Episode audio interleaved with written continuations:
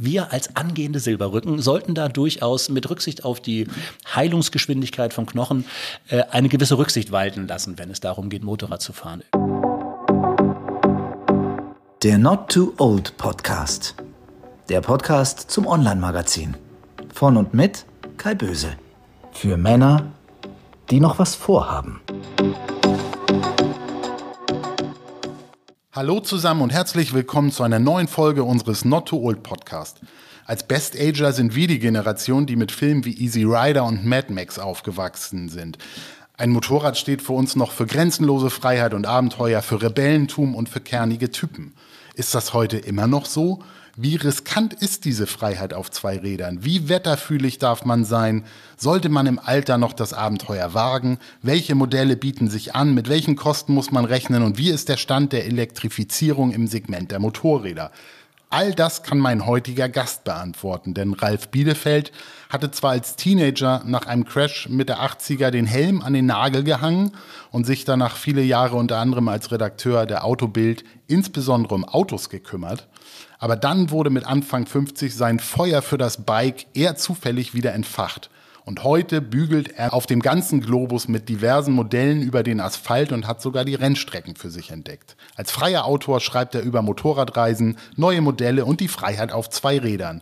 Daher haben wir heute eine ganze Menge zu besprechen, da freue ich mich sehr drauf. Lieber Ralf, herzlich willkommen im Not Too Old Podcast und vielen Dank für deine Zeit. Ich danke herzlich für die Einladung, hallo. Zuerst noch mal kurz zu dir. Du hast mir von deinem Abflug mit 18 erzählt, da hattest du deiner Mama versprochen, dich nie mehr auf ein Zweirad zu setzen. Was ist dir damals passiert? Es war ein verregneter Sonntagmorgen. Ich hatte meine Freundin nach Hause gebracht, klammheimlich, weil sie eigentlich gar nicht bei mir hätte übernachten dürfen. Und so sind wir sehr früh aufgestanden, damit sie zu Hause ist, bevor ihre Eltern aufstehen. Wobei ihre Mutter war eingeweiht, ihr Vater allerdings nicht. Und dann fuhr ich von dort aus zurück und es war ein nieseliger, fieser, grauer Morgen in Ahrensburg bei Hamburg. Und ich fuhr so eine kleine Nebenstrecke und daneben war ein Fußballplatz. Und auf diesem Fußballplatz war ein Fußballspiel. Und ich wähnte dort 1, 2, 3 Schulfreunde von mir, die gerade spielten und guckte einmal kurz nach rechts Richtung Fußballplatz und das war dann diese gefühlte 2, 3 Sekunden wahrscheinlich zu lang auf dem Fußballplatz, um irgendwie im Vorbeifahren so ein paar Gestalten zu identifizieren. Und als ich wieder nach vorne guckte, kam mir ein Opel Monza entgegen. Unvergessen, ein weißer Opel Monza auf so einer 1,5-fachen Straße, die nicht so wirklich für zwei Autos ist, wo, wenn sich zwei Autos begegnen, einer so ein bisschen rechts auf den Rand oder dementsprechend gehen würde, die eigentlich breit genug für ein Auto und ein Motorrad sein sollte oder eine 80er damals, eine Malaguti Cavalcone, RC80. War sie aber leider nicht, weil der Monster fuhr genau in der Mitte und er hatte wohl den Eindruck, der junge Mann auf diesem Motorrad wird schon ausweichen.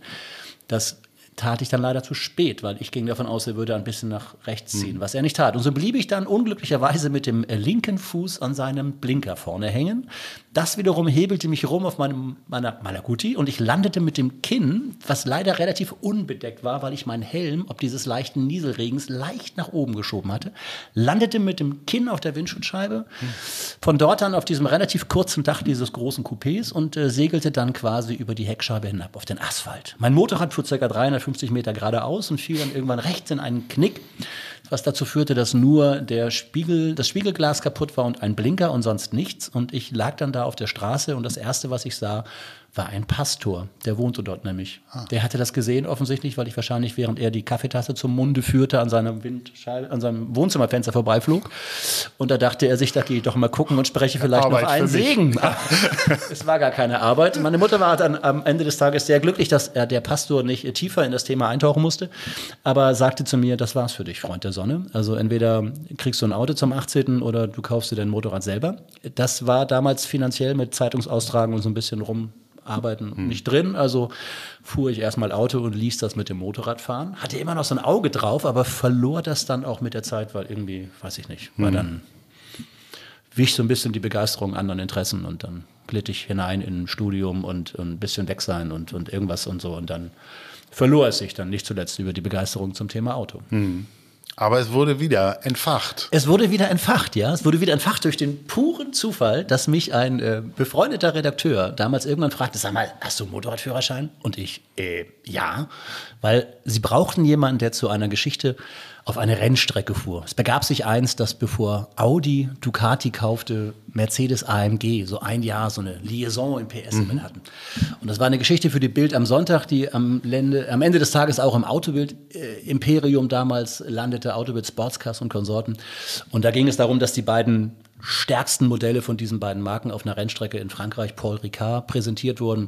Und da brauchten sie jemanden, der eben zumindest die 3-4 Meter bis zum Fotospot dieses Motorrad bewegt und auf dieser Rennstrecke eben auch tatsächlich notfalls eine Runde hätte fahren können. Und ich sagte, ey Freunde, das ist vielleicht ein bisschen schnell für mich. Bin knapp 30 Jahre nicht Motorrad gefahren. Aber ich dachte mir, ach komm, Bild am Sonntag, das machst du mal. Bin ich da hingeflogen. Und musste mich Gott sei Dank am Ende des Tages nur neben das Motorrad stellen mit so einem Motorradrenndress und einem Motorradhelm unterm Arm. Und dann war das so eine Splitscreen-Idee für das Layout. Und dann hatte ich so einen AMG-Rennoverall an und so einen Autofahrer-Rennhelm auf der anderen Seite quasi. Und dann wurde das so mehr oder weniger montiert. Und die eigentlichen Action-Fotos, seien wir ehrlich, die wurden vorher von Profi-Rennfahrern. Also Bernd Schneider, glaube ich, damals DTM-Champion, ist den AMG gefahren. Und irgendeiner von den wirklich schnellen Jungs von Ducati fuhr dieses Motorrad. Und ich fuhr mit beiden sicherlich 3-4 Runden auf der Rennstrecke. Aber hätte also die Fotos, die wir da gehabt haben, im Gottes Willen im Leben nicht hinbekommen. Und dachte mir auch, ey, ich steige hier auf so ein 200 PS Motorrad, ihr seid doch alle echt nicht dicht. Aber das war so ein Moment, und da hat mich dann der anwesende damalige Presse- oder Marketingchef von Ducati, Diego Sgorbati, ich werde den Namen nicht vergessen, weil Diego Sgorbati, dem ich irgendwie so ein bisschen damit aufzog, dass eigentlich ein anderes Motorrad da hätte sein sollen, nämlich die damals funkelnagelneu präsentierte Ducati Diavel, aber die hatten sie halt noch nicht da und die war auch noch nicht, glaube ich, in den Fachmedien drin, also haben sie halt so eine super Rennhobel, so eine Panigale 1199 S hieß die, glaube ich, dahingestellt. Und ich zog ihn so ein bisschen damit auf, naja, war wohl nichts mit dem Teufel, weil wir hatten natürlich schon so ein bisschen in Zeilen gedacht und so. Und dann luden die mich aber Wochen später zu der Präsentation von diesem Motorrad ein. Und da habe ich mir auch überlegt, naja, das ist vielleicht dann doch ein bisschen viel, oder? Wenn ich da jetzt irgendwie so hinfahre, weil das war überhaupt nicht meine Leistungsklasse und so. Aber irgendwie dachte ich mir, ach komm, ich war sowieso in der Ecke. Und dann bin ich dahin und bin dann zusammen mit dem damaligen Pressesprecher, Kai Swarton hieß der, sind wir gemeinsam quasi hinter dem eigentlichen Feld der ganzen teilnehmenden Motorradjournalisten. Und dazu muss man wissen, dass die meisten Motorradjournalisten wirklich schnelle Kerle sind. Die fahren teilweise immer noch aktiv Rennen oder sind früher Rennen gefahren und sind doch relativ wagemutig, je nach Nationalität auch ein bisschen wagemutiger. Also die kennen weder Regen noch Schnee noch irgendwas, ist denen völlig egal. Die fahren, als gäbe es keinen Morgen. Und dann sind wir hinter diesem Feld hinterhergefahren, so eine ganz berühmte Rennstrecke, also Bergrennstrecke in Anführungsstrichen in Testerkreisen, also rauf nach Ronda in Spanien bei Malaga. Tolle Strecke. Und wir kamen, glaube ich, oben an, da kamen uns die anderen schon wieder entgegen nach einem Kaffeestopp. Aber runter ging es dann schon wieder ein bisschen besser. Und ich grufte mich dann irgendwie doch wieder so ein und dann kam irgendwie da so ein Moment, wo da wurden dann so ein paar Erinnerungen geweckt irgendwie und dann fingst du so instinktiv wieder das an, so ein bisschen das Thema Blickführung, was man natürlich total aus den Augen verliert im Laufe der Jahre. Und runter ging es schon sehr viel besser als rauf. Und dann irgendwie, wollte es der pure Zufall, dass diese Geschichte relativ groß lief. Irgendwie, weil den Kollegen damals bei der Bildzeitung eine Geschichte weggeplatzt war und die fragten, hast du irgendeinen Fahrbericht für uns und so? Und ich sagte, nix mit dem Auto, aber so ein Motorrad hier, so eine Ducati Diavel. Oh, das klingt ja gut, ja, mach mal, schick mal. Und dann lief das Ding bundesweit. Und ich glaube, Kai Swarton hat in diesem Jahr, irgendwie Anfang des Jahres bei der Präsentation, seine Zielvereinbarung für den Rest des Jahres erfüllt, was die Reichweite betrifft, durch den Artikel in der Bildzeitung, die damals noch sehr viel größer und auflagenstärker war. Das ist jetzt irgendwie knapp 15 Jahre her, würde ich sagen, 13, 14 Jahre so. Und fortan war das natürlich dann toll, wenn man irgendwie Herrn Bielefeldt einlud, weil der ja eventuell irgendwie mal außerhalb der Fachmedien tatsächlich reichweitenstark veröffentlicht. Die Hoffnung ist ja immer so mit dabei. Und so bin ich da dann so reingerutscht irgendwie. Erst bei Ducati und dann landete ich bei Honda über 2 Ecken, weil ein alter Kommilitone von mir von der Springer Schule dann irgendwie der Pressesprecher war und dann irgendwie hörte, oh, der schreibt über Motorräder, alter Springer Schüler, na komm, lade ich mal ein. Und dann war ich bei Honda und so kam dann eins zum anderen. Und so bin ich da reingerutscht, wie die Jungfrau zum Kinde, nach all den Jahren, nach fast 30 Jahren Abstinenz. Und ich muss heute sagen, also kannst mir hinstellen. Nee, ich fahre Moped. Das heißt, wenn du jetzt als Journalist Motorräder testest, dann wirst du eingeladen zu einer Fahrveranstaltung. Da wird dir das Modell hingestellt. Wahrscheinlich hast du dann so maximal 2 Tage Zeit, dir auf wunderschönen Strecken und bei gutem Essen so einen Eindruck von so einem Motorrad zu machen. Reicht so eine Zeit für so einen kritischen Check und für ein objektives Urteil? Oder ist das eher auch eine Spaßveranstaltung. Nein, also vor allen Dingen geht es natürlich, sage ich mal, da um die guten Strecken und gar nicht so ums gute Essen irgendwie. Aber wenn Sie natürlich pünktlich zur Saison neue Motorräder präsentieren. Das heißt, es gibt so eine klassische High-Season für Motorradpräsentationen. Das ist einmal im Prinzip, sage ich mal, so nach dem Herbst, wenn also die großen Herbstmessen, es gibt da eine in Italien, die sogenannte EICMA, das ist immer so die weltgrößte Neuheitenschau für Motorräder. Und da werden dann in der Regel so die ersten Modelle nach der EICMA präsentiert. Dann ist es gerne mal November oder Dezember. Mhm. Da kannst du natürlich, sage ich mal, in Deutschland nichts reißen. Ne? Da fährst du dann irgendwie bei 3 Grad, leichtem Niesel oder Schneeregen auf dem Motorrad irgendwie dick eingepackt und Sutsche und bemüht, um Gottes Willen, dich nicht hinzulegen. Und der Fotograf hat irgendwie permanent Wassertropfen auf der Linse und es sieht irgendwie nicht wirklich sexy aus. Wenn du ausweichst in solchen Augenblicken nach, keine Ahnung, Südafrika oder nach Südspanien oder im Frühjahr zum Beispiel, wenn die nächste Welle rollt, dann nach Sardinien zum Beispiel, wo dieses Jahr relativ viele Präsentationen waren. Ich glaube, 4 Stück waren immer wieder auf Sardinien, wo um die Jahreszeit so im Februar, März ist es gar nicht so einfach, da hinzukommen nach Sardinien, seitdem irgendwie das Thema Fliegen ja auch ein anderes geworden ist.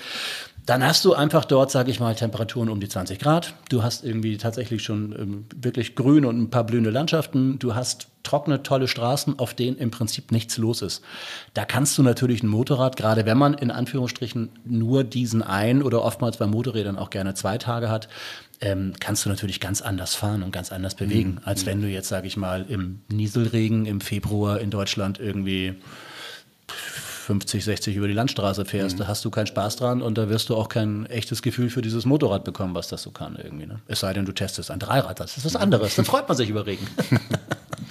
Aber dann reicht es schon, dass du so einen ersten Eindruck bekommst. Reicht das auf jeden Fall. Und die Fachzeitungen, Fachzeitschriften, die machen das ja in der Regel auch so, dass sie tatsächlich dann dort eben über diese Präsentation, also ersten Fahreindruck von so einem Bike machen und in der Regel kommen die dann ja dann auch nochmal als Testmaschine in die Redaktion, wo du sie dann teilweise gegen den Wettbewerb vergleichst oder wo du sie eben dann auch nochmal durchmisst und so weiter und so fort. Also das ist tatsächlich so ein bisschen zweigeteilt. Aber für den ersten Eindruck, gerade bei den neuen Motorrädern, die Leute vielleicht logischerweise nur von Fotos kennen und bestenfalls vielleicht von Fahrvideos schon mal gesehen haben, aber die wollen natürlich wissen, wie fährt denn das Ding eigentlich tatsächlich, ne? Und dafür sind diese Präsentationen auch gerade in diesen teilweise doch recht exotisch anmutenden Gegenden, klar, natürlich ideal, das muss man schon sagen. Also.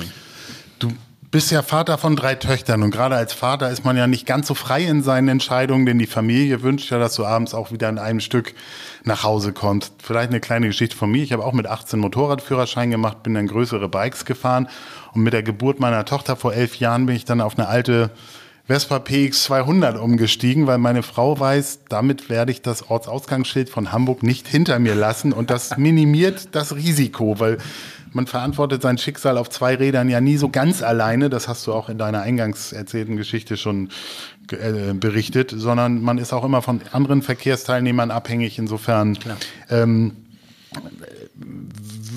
ich kann bei mir auch nicht versprechen, dass ich nicht irgendwann noch mal wieder was Größeres fahren würde, aber fährt bei dir auch immer so ein bisschen die Angst mit? Ganz ehrlich, nee. Also die lasse ich tatsächlich zu Hause. Also ich glaube, das sollte man auch tatsächlich tun, weil Angst ist nie ein guter Berater, schon gar nicht auf dem Motorrad.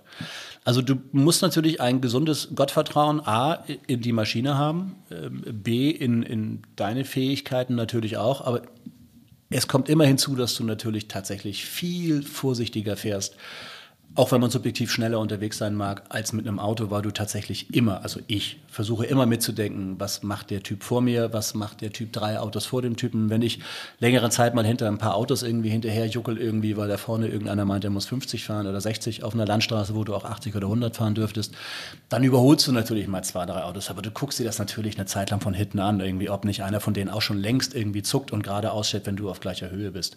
Anders als, ich habe es vorhin erwähnt, viele Kollegen, also der junge Brite zum Beispiel und auch der junge Italiener und selbst der etwas ältere Franzose ist ein doch recht wagemutiger Kerl, möchte ich mal so urteilen, im Vergleich zu mir.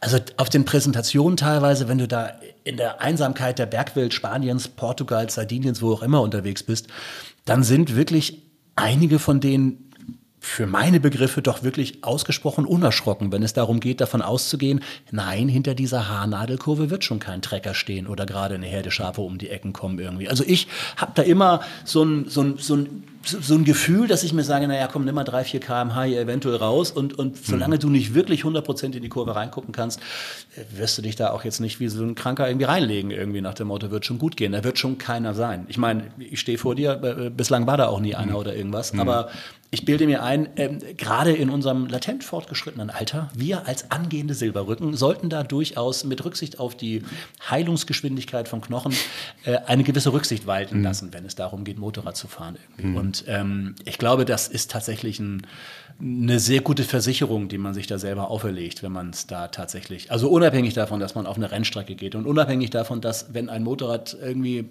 sage ich mal, doch schneller als 240 oder irgendwas fährt und man auf einer menschenleeren, dreispurigen Autobahn ist, natürlich auch mal in die Verlegenheit kommt zu sagen, ach, das fahre ich dann jetzt auch mal. Das mag rein theoretisch irgendwie natürlich ziemlich bescheuert anmuten, aber wenn du das mal auf die Zahl der Fahrten hochrechnest, muss man ganz ehrlich sagen, ist Motorradfahren natürlich viel gefährlicher als Autofahren, klar, aber so wahnsinnig viel passiert in Anführungsstrichen auch nicht. Und es gibt Menschen, ich lerne ja relativ viele Teilnehmer auch teilweise auf solchen Motorradreisen, wo man dann so in Anführungsstrichen Embedded Journalist ist. Da sind wirklich Menschen dabei, die fahren seit 30 Jahren Motorrad, die haben sich noch nie, auch nur ansatzweise hingelegt irgendwie. Noch nie. Also und gehen auch davon aus, ihnen wird das nie passieren. Und wenn man natürlich das Glück hat, dass jetzt nicht tatsächlich irgendjemand vor einem fatal wirklich irgendwas falsch macht und tatsächlich, sage ich mal, den Verkehrsregeln entsprechend fährt, sich an die Geschwindigkeitsbegrenzung hält und vorausschauend und eher reserviert fährt, dann ist man auf dem Motorrad, glaube ich, tatsächlich doch relativ gut aufgehoben heutzutage. Auch aufgrund der vielen Schutzausrüstung, die man trägt. Und es gibt inzwischen Airbag-Technologien. Die Motorräder haben Kurven-ABS, die Motorräder haben Traktionskontrolle. Also da ist tatsächlich, inzwischen gibt es Abstandsradar. Also es gibt viele, viele Technologien, die einem das wirklich sehr viel einfacher machen als früher. Wenn ich mir das so angucke, irgendwie, ich habe neulich gerade durch Zufall so ein Video gesehen, irgendwie, da haben sie einfach mal auf so einer nassen, klassischen Sicherheitsfahrgeländestrecke, diese bewässerten Strecken, die man ja auch von Autos, Autotests kennt und so, da haben sie mal ein Motorrad mit ABS und ohne ABS einfach mal bremsen lassen. Und das ohne ABS hatte so Ausleger, die es dann irgendwie eingefangen haben. Wenn du dir das anguckst, was so ein banales ABS heutzutage an Sicherheit in das Bremsen reinbringt, im Vergleich zu einem Motorrad ohne Bremsen. Also wir waren neulich in der Toskana unterwegs, bei so einem Ride 70s, Touring Club nennt sich das, total großartig. 2 wirklich nette, verrückte Italiener, die 16 alte Motorräder haben, alle aus den 70er Jahren. Und die haben natürlich alle in der Regel kein ABS oder geschweige denn Scheibenbremsen. Und wenn du da bei einer schweren alten Guzzi irgendwie mal in die Vorderradbremse greifst, dann blockiert die im Prinzip sofort. Das muss man alles mal so wissen. Und dieses Risiko hast du heute gar nicht mehr bei den Motoren, bei einem modernen Motorrad. Also insoweit, toi, toi, toi, klappe ich mal hier an alles Holz, was du hast, dass das auch so bleibt. Aber man muss einfach die Augen echt extrem aufhalten auf dem Motorrad. Ich hatte irgendwo gelesen, dass wissenschaftlich wohl belegt ist, dass Motorradfahren 14 Mal riskanter ist als Autofahren, wobei das natürlich auch eine Zahl ist. Wenn man jetzt sagt, man fährt seit 30 Jahren unfallfrei, das ist ja 14 mal 0, ist ja auch noch, bleibt ja 0. 14 mal 0 bleibt 0, aber dafür ist der Fahrspaß 30 mal höher. Das muss man auch irgendwie abwägen, finde ich. Ja, das stimmt. Spielt für dich denn da das Alter auch eine Rolle? Du hast schon gesagt, du bist vielleicht ein bisschen weiser, dass du auch umsichtiger fährst.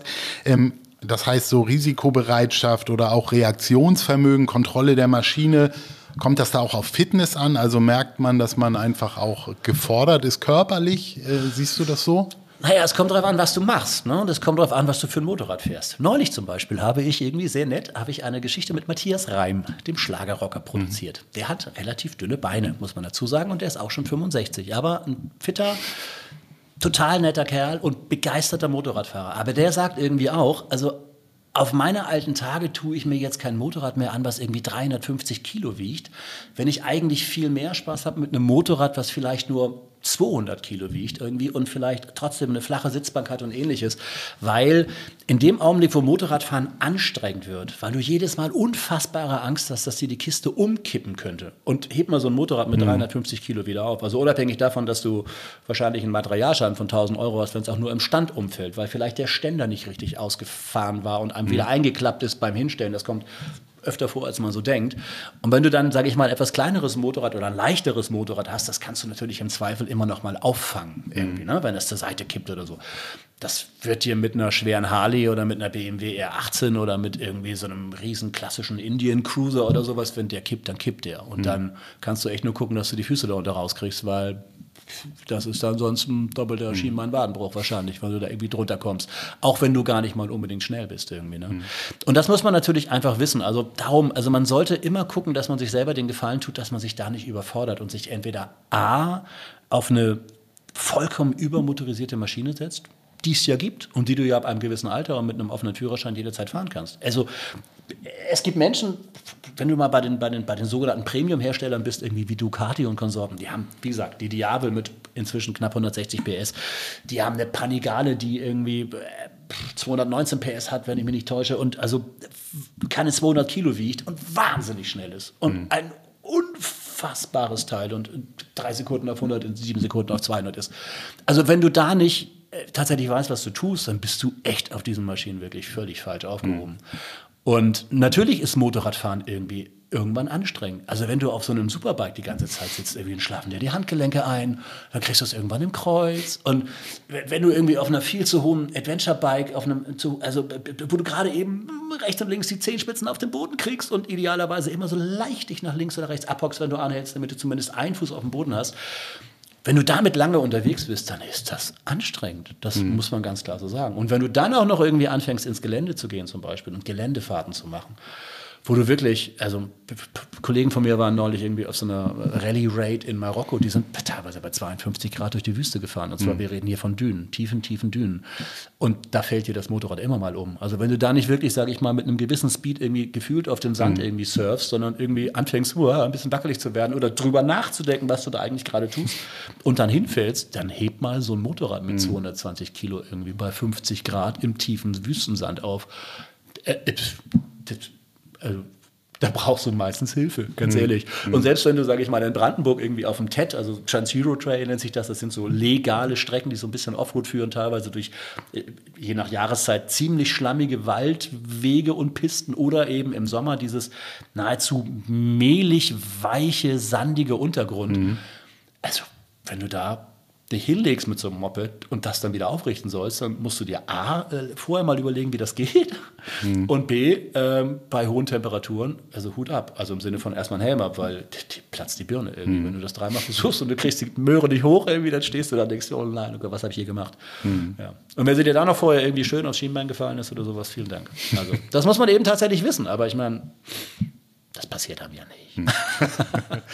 Wo siehst du denn das Motorradfahren in der Gesellschaft? Das ist ja so dieses Bild der Rockergangs mit Kutten oder auch diese gaskranken Raser. Das ist irgendwie Vergangenheit.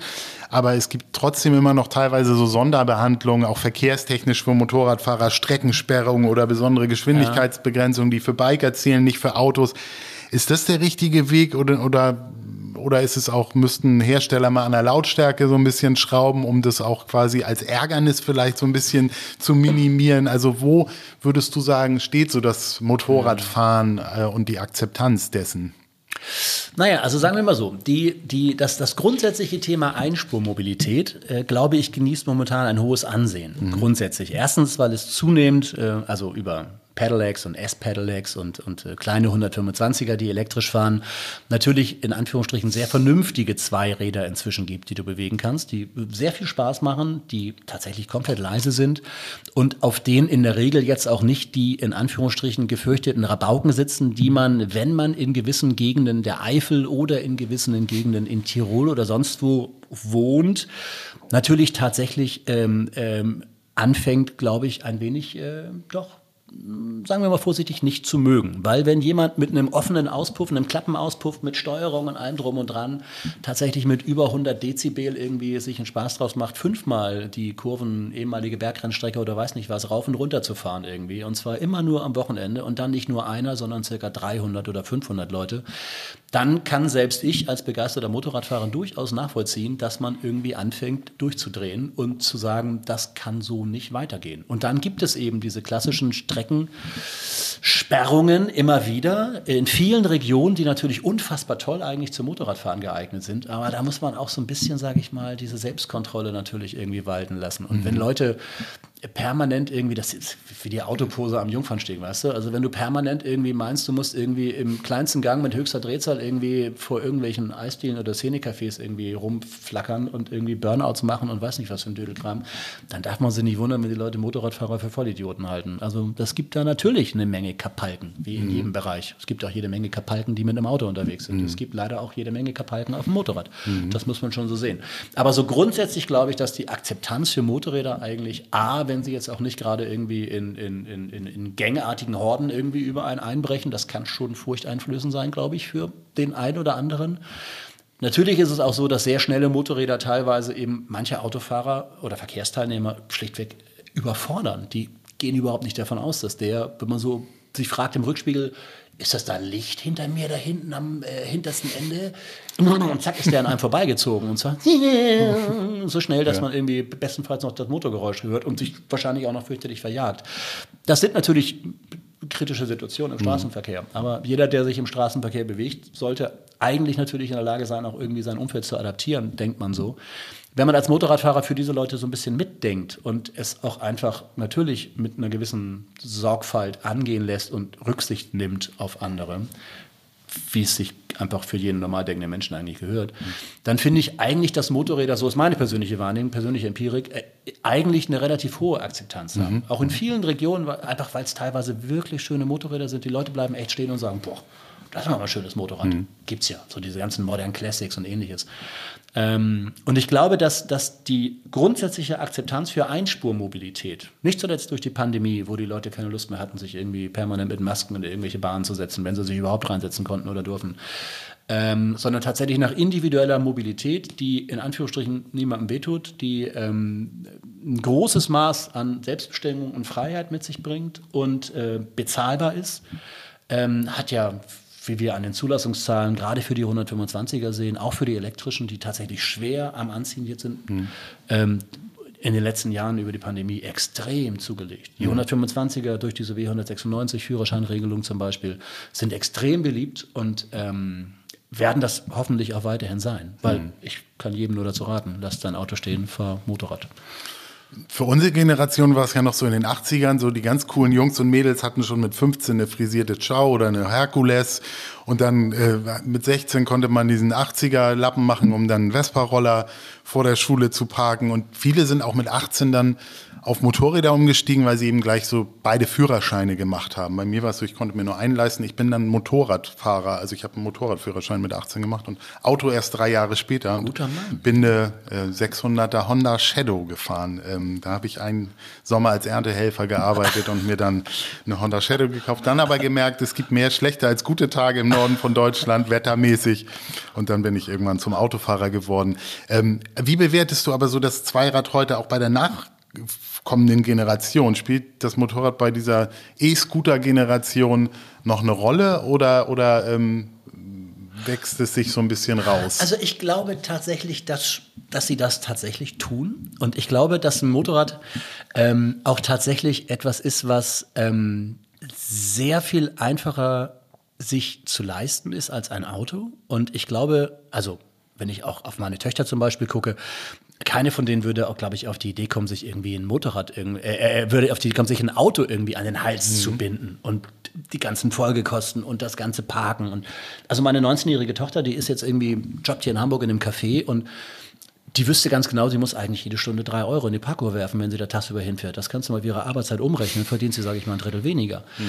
Die käme nie auf die Idee, das zu machen. Die fährt immer mit der Bahn rein oder vielleicht bietet es sich an, dass einer von uns zufällig sowieso reinfährt in die Stadt und sie dann irgendwie absetzt. Aber die würde, glaube ich, gar nicht auf die Idee kommen wollen, ein Auto zu haben.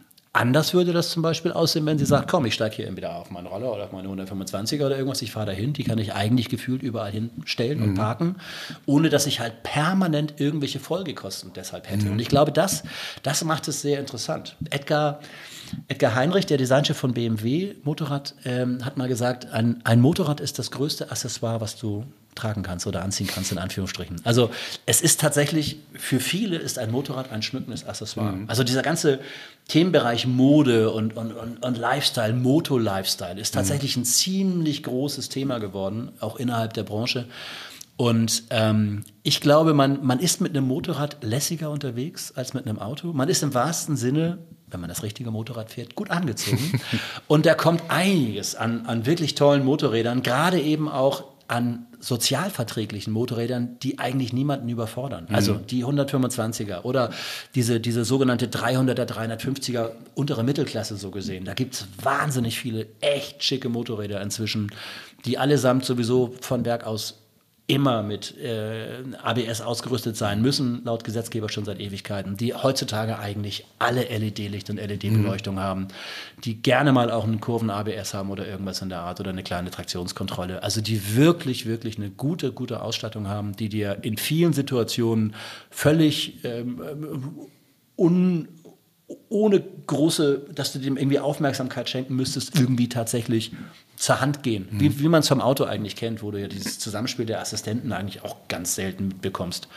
Und das ist bei immer mehr Motorrädern auch der Fall. Und das macht das, glaube ich, sehr sicher. Und ich glaube, das macht es, also wenn ich meine Mädels angucke, die freuen sich total drauf. Die sagen beide, also die beiden Kleinen jetzt irgendwie 14 und 15, die sagen, natürlich mache ich einen Führerschein.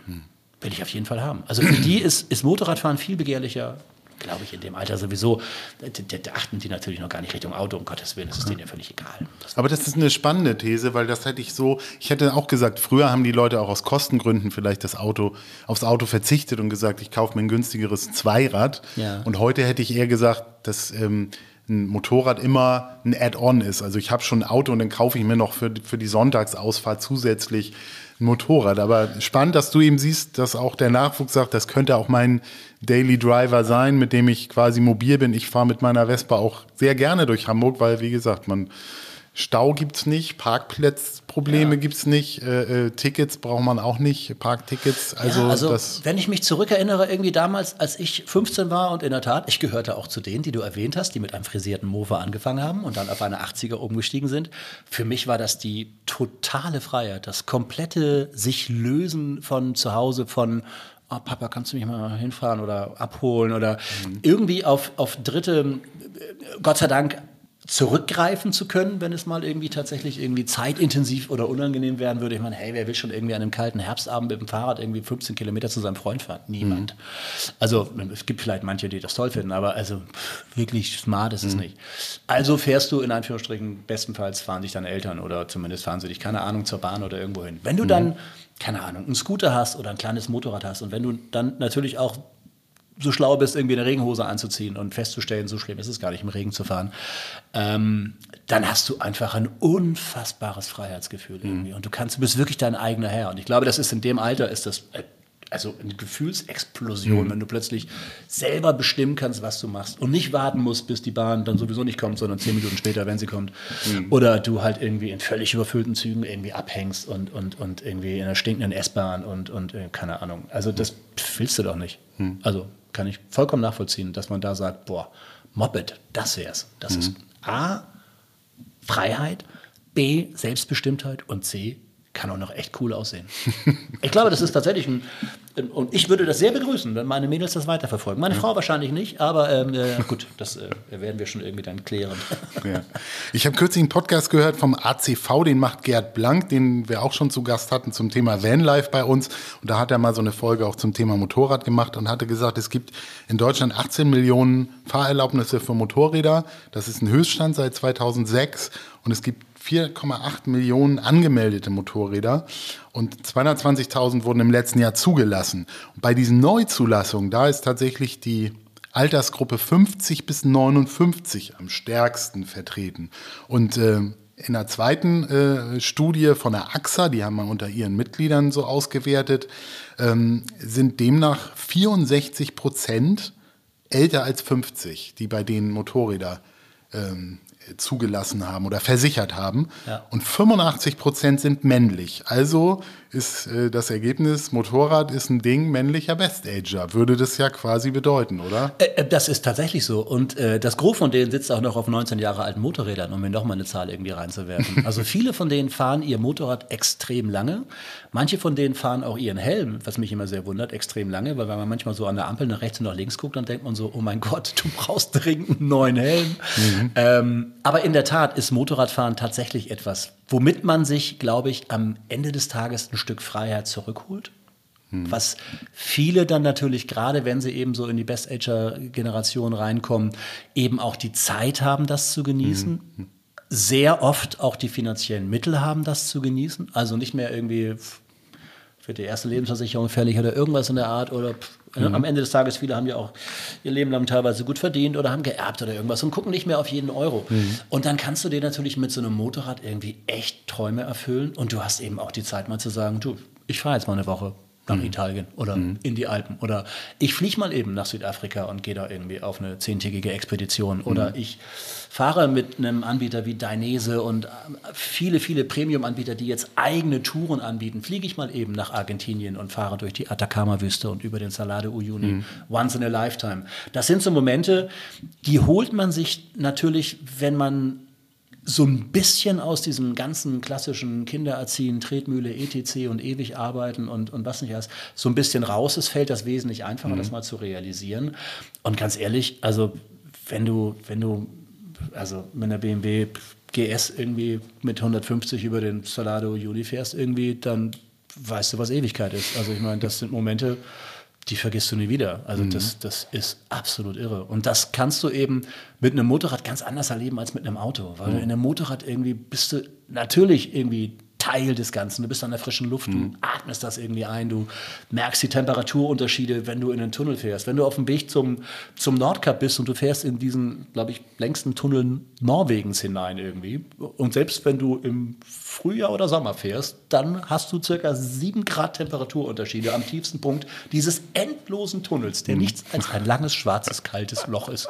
Und du denkst wirklich, du fährst zum Mittelpunkt der Erde, aber es wird nicht warm. Nein, es wird sehr kalt. Und dann kommst du irgendwann wieder raus und die Sonne strahlt und so. Und das erlebst du im Auto nicht. Im Auto fährst du da durchtemperiert irgendwie lang und denkst dir, oh, ist immer ein bisschen dunkler hier. Mehr hast du davon nicht. Mit dem Motorrad ist das eine völlig andere Welt. Du tauchst ein in die Tiefe der Erde. Und das ist irre. Und darum ist ein Motorrad, glaube ich, für viele Menschen auch so ein Stück Zeitmaschine. Weil wenn du mit, sage ich mal, Mitte 50 oder älter eben nicht sowieso schon seit, keine Ahnung, 20, 30 Jahren sowieso Motorradfahrer bist, was ja sehr viele sind. Also viele fahren ja immer Motorrad und darum haben sie auch diese alten Motorräder, die kaufen sich einmal eins oder kaufen sich auch 2 oder 3 und sind eigentlich immer gefahren. Aber es gibt eben auch diese Wiedereinsteiger und die natürlich sehr interessant sind für das ganze Segment. Und ich glaube, da kommt tatsächlich so eine Entdeckung. Also da holst du dir so ein bisschen was zurück von dieser Unbeschwertheit, von diesem Gefühl, was du irgendwie als Jugendlicher hattest, als du irgendwie das erste Mal auf so ein Moped gestiegen bist, wenn du plötzlich wieder so einfach echt losfährst und die Welt siehst und so. Und es hat so ein bisschen was, heute, als ich hergefahren bin, war das für mich auch wieder so, Motorräder sind irgendwie Zeitmaschinen. Also, ich habe dir eine Mail geschickt und sagte, oh verdammt, Navi sagt, komme um 10 nach 11. Wollte um 11 hier sein, dachte, verdammt, 10 Minuten später. Bin losgefahren und war um 11:04 hier. Das wäre ich mit dem Auto nicht gewesen. Mit dem Motorrad war ich das. Ein Motorrad ist so gesehen eine Zeitmaschine. Es ist auch dahingehend eine Zeitmaschine, weil es dich irgendwie, je nachdem wo und wie du unterwegs bist, in längst vergangene Zeiten zurückholt irgendwie in Momente, die vielleicht irgendwie tief vergessen waren in dir. Was für ein Glücksgefühl man auf Motorrädern haben kann. Wie irre das ist, wenn du irgendwann auf längeren Strecken tatsächlich irgendwann eigentlich gar nicht mehr drüber nachdenkst, was du da machst, sondern du fährst einfach nur noch. Du nimmst latent, natürlich, jetzt nicht voll konzentriert, um Gottes Willen, aber du nimmst diese ganze Landschaft wahr und du bist irgendwie so in so einem, du kommst in so einen zen-artigen Groove mit deinem Motorrad. Du fährst diese Kurven irgendwie mit einer Selbstverständlichkeit am Ende des Tages, wo du dann manchmal so auf dein Tacho guckst und denkst, ey, das waren jetzt gerade 120 Kilometer, ich muss mal wieder tanken. Was war eigentlich auf diesen 120 Kilometern, außer dass du komplett bei dir warst. Und das ist absolut irre. Also das ist schon super. Wenn wir jetzt die Uhr weiterdrehen, der Best-Ager, wärst du dafür, dass Motorradfahrer ab einem gewissen Alter den Führerschein abgeben sollten oder regelmäßig zum Check gehen sollten für Reaktion, Sehtest? Ich glaube, aktuell muss man seinen Klasse A-Führerschein, alle 15 Jahre muss man sich einen neuen Führerschein ausstellen, aber das ist, glaube ich, eher so eine Formsache, dass der ein Ablaufdatum hat. Aber siehst du es so, dass Motorradfahrer im Alter noch besser auch kontrolliert werden sollaten? Nö. Klares Nö.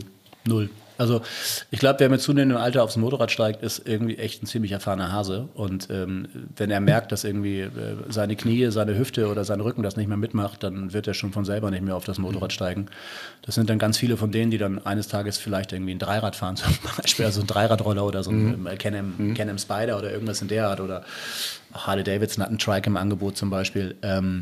Die werden, glaube ich, die Begeisterung dafür nicht verlieren. Aber wenn du das Gefühl hast, irgendwie, ich bin dem nicht mehr gewachsen, mir ist das zu schnell, ich kann das Bike nicht mehr halten, dann wirst du, glaube ich, tatsächlich da nicht mehr drauf kommen. Also ich glaube, du hast da ein ganz anderes Regulativ tatsächlich vom persönlichen Gefühl und dem Sicherheitsgefühl auf einem Motorrad, als du es bei Autofahrern hast. Mhm. Also ich bin mir nicht sicher, ob man das nicht tatsächlich bei Autofahrern teilweise machen sollte, weil da erlebt man ja doch durchaus Haarsträubendes, ohne das böse zu meinen, aber da wundert man sich ein bisschen mehr. Und ich glaube, sowas wirst du auf dem Motorrad nicht erleben. Also, dass jemand tatsächlich völlig gedankenverloren irgendwie mit Cola-Bodenflaschen, dicken Gläsern vor seiner Windschutzscheibe sitzt, irgendwie das Lenkrad krampfhaft umfasst, nicht nach links und nicht nach rechts guckt und mit 35 über Landstraße fährt. Das kann einem mal passieren bei Leuten, keine Ahnung, im Auto, aber das wird hier auf dem Motorrad. Das würde ein Motorradfahrer niemals machen, glaube ich. Also, ich kann mir das beim besten Willen nicht vorstellen, ganz ehrlich. Und es gibt wirklich echt richtig schnelle alte Motorradfahrer. Es gibt so einen Haudegen im Kollegenkreis in England, der ist gefühlt, keiner weiß das so hundertprozentig, er macht ein Geheimnis darum, aber man sagt, der ist mindestens Mitte 70, wenn nicht 80, fährt seit 3 Jahrzehnten jedes Superbike dieser Welt, der Kerl, und der hängt auf der Rennstrecke immer noch, sage ich mal, 70% der Leute ab. Aber wenn er dir ohne Motorrad entgegenkommt, dann denkst du auch manchmal schon, sorry, da möchtest du mal einen Stuhl? Aber der ist topfit auf dem Bike. Ja, okay. Glaubst du, Motorradfahrer schrauben selbst, oder ist das ähnlich wie bei Autos, dass man heute eigentlich gar nichts mehr ausrichten kann an so einem aktuellen? Ach doch.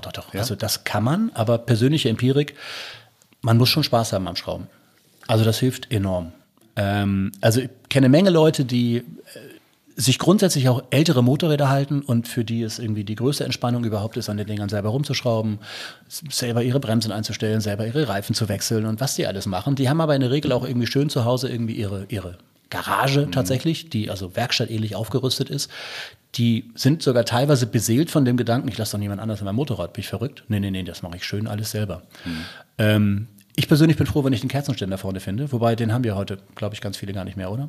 Nein, kleiner Scherz. Also ich war nie ein großer Schrauber. Und wenn du dir heute ein modernes Motorrad kaufst, dann brauchst du eigentlich nicht mehr wirklich groß daran rumzuschrauben irgendwie. Ne? Die haben teilweise, keine Ahnung, die großen Intervalle sind 15.000, 16.000. Teilweise sogar bei Ducati geht das sogar schon bis zu 60.000 für die Ventile, glaube ich. Also du musst gar nicht permanent was machen. Du musst natürlich so ein bisschen auf so ein paar Sachen achten. Du musst deine Kette mal im Auge behalten, dass die nicht irgendwie anfängt zu rosten, weil du halt permanent irgendwie im Regen oder bei Salz gefahren bist oder sowas. So Kleinigkeiten. Und um Gottes Willen solltest du deinen Luftdruck im Auge behalten, wobei die meisten Motorräder melden den Luftdruck auch schon von vornherein. Und dann geht plötzlich eine Lampe an irgendwie und sagt dir, hey, Luftdruck. Und dann stellst du fest, ups, ist abgesunken, weil es manchmal zu kalt ist oder weil sie lange stand oder irgendwas. Das sind natürlich so Basics. Und man sollte vielleicht auch nicht unbedingt auf die Idee kommen, alleine um die Welt zu fahren, wenn man nicht in der Lage ist, ein Hinterrad auszubauen. Also das sollte man sicherlich vorher lernen. Aber wenn du so im klassischen Tagesbetrieb, du als Scooterfahrer zum Beispiel oder mit einer 125er oder eben tatsächlich gar nicht vorhast, irgendwie jedes Jahr 10.000, 15.000, 20.000 Kilometer Motorrad zu fahren, sondern dich eigentlich immer im urbanen Umfeld bewegst, dann kannst du wirklich mit ruhigem Gewissen Motorrad fahren, ohne eigentlich ein Vorderrad von einem Hinterrad zu unterscheiden. Also. Und ist für dich Motorradfahren auch so ein Gruppending? Also man sieht ja gerade an den Wochenenden die ganzen Kolonnen, die dann Ausfahrten machen zur besten Eisdiele oder ans Meer oder wo auch immer hin. Das ist ja oft auch eben so die Gangs, das hatten wir schon dieses Thema, aber ist das auch für dich so ein Zugehörigkeitsgefühl, dass man sagt, am liebsten mit anderen oder? Nee, tatsächlich eigentlich überhaupt nicht. Also Ich bin auch so gesehen eigentlich keiner von diesen klassischen Motorradfahrern, die sich jetzt mal ein verlängertes Wochenende gönnen und sagen, jetzt fahre ich mal irgendwo hin mit 2, 3 guten Freunden und mache einen Motorradausflug. Weil ich tatsächlich in diese Verlegenheit gar nicht komme, weil ich in Anführungsstrichen das große Glück habe, dass ich eigentlich azyklisch Motorrad fahre, weil die Präsentation meistens unter der Woche irgendwo sind und selbst wenn sie in Deutschland sind, fährst du halt nicht am Wochenende oder an Feiertagen, wenn die meisten Motorradfahrer logischerweise unterwegs sind, sondern du fährst eigentlich dann, wenn die Straßen relativ motorradfrei sind, in Anführung. Respektive auch auf diesen Auslandspräsentationen bist du dann eben tatsächlich, also da saugst du so viel Motorradfahrlust in dich hinein, dass das eigentlich für den Alltag komplett reicht. Und ich bewege mich dann tatsächlich im Alltag, eigentlich nutze ich ein Motorrad wie andere ein Auto. Also ich fahre ins Büro oder ich fahre irgendwo hin oder ich fahre meine Töchter durch die Gegend. Aber ich würde jetzt nicht auf die Idee kommen, am Wochenende zu meiner Frau zu sagen, okay, Hase, ich bin da mal weg, ich fahre mit Ding, Ding, Ding, Ding, Ding, irgendwie, keine Ahnung, nach St. Peter-Ording und schön Scholle essen und dann wieder zurückkommen, ne? Mal anfahren oder abfahren die Saison oder irgendwas. Das machen ganz viele. Natürlich machen sie das, aber weil die eben auch gar nicht logischerweise tagsüber, in Anführungsstrichen, oder an Werktagen einfach permanent Motorrad fahren. Was ich wiederum mache. Und darum ist das tatsächlich nicht so mein Ding. Also ich will nicht bestreiten, dass es um Gottes Willen, wenn du, keine Ahnung, wenn du mit einer Gruppe ans Nordkap fährst oder wenn du durch die Atacama-Füße fährst in einer Gruppe von 8, 9 Bikes oder sowas, dann kommt natürlich ein unglaubliches Gruppenfeeling dabei auf. Selbstverständlich. Das ist schon toll, aber ich fahre tatsächlich gerne für mich und alleine Motorrad. Einer meiner liebsten Fernsehserien ist Sons of Anarchy. Hast du das auch geguckt und findest das gut? Ich habe das eine Zeit lang geguckt, ja. Ich habe es jetzt nicht von vorne bis hinten immer mal wieder so durchgeschaut. Ja, ich persönlich habe jetzt ein doch relativ gespaltenes Verhältnis, sage ich mal, zu irgendwelchen kriminellen Motorradgangs. Aber vom grundsätzlichen Ding her ist das, zahlt das natürlich, sage ich mal, viel auf dieses alte Bild des Easy Riders irgendwie ein, natürlich, ne? Und der kannst du natürlich jederzeit sein irgendwie. Also, und das bist du natürlich auch eher, wenn du zu zweit oder zu dritt unterwegs bist irgendwie. Es gibt aber auch teilweise ein gutes Gefühl, wenn du völlig verloren irgendwie nachts, weil dir das Navigationsgerät sagt, weil du vielleicht eingestellt hast, kurvenreiche Strecke und du bist nachts irgendwo, wo du dich überhaupt nicht auskennst und es sagt jetzt hier links. Und du denkst, boah, dann fahre ich mal hier links. Und ehe du dich versiehst, bist du irgendwie auf so einem wirklich heftigen Kies Piste, die kilometerweit durchs menschenleere, unbeleuchtete Hinterland führt. Vielleicht sitzt du dabei auch noch auf einem Motorrad, was jetzt eben doch keinen LED-Scheinwerfer, sondern eher noch ein etwas älteres Licht hat. Und du fragst dich irgendwie, weiß das Navigationsgerät eigentlich wirklich, wo es hin will? Dann ist es ganz hübsch, wenn du entweder vor dir ein Rücklicht siehst oder hinter dir noch einen Scheinwerfer hast, dann kann einem das durchaus auch ein Gefühl von Sicherheit geben. Wobei es natürlich auch dann durchaus einen Reiz haben kann, irgendwie mit einem gewissen Gottvertrauen dann zu sagen, wird schon. Ja, das stimmt. Nochmal die AXA zitiert, durchschnittliche Leistung bei Motorrädern 66 PS. Du bist ja schon alles gefahren. Würdest du sagen, es gibt sowas wie so eine maximale Leistung? Du hast vorhin schon gesagt, 219 PS bei so einer Ducati. Aber jedes PS mehr braucht ja auch irgendwie mehr Aufmerksamkeit, erhöht wieder das Risiko. Also könnte man sagen, irgendwo ist auch mal gut oder ist das jedem das Seine? Naja, also es gab mal eine ganze Zeit lang so eine Selbstverpflichtung der Motorradindustrie, keine Motorräder mit mehr als 200 PS zu bauen.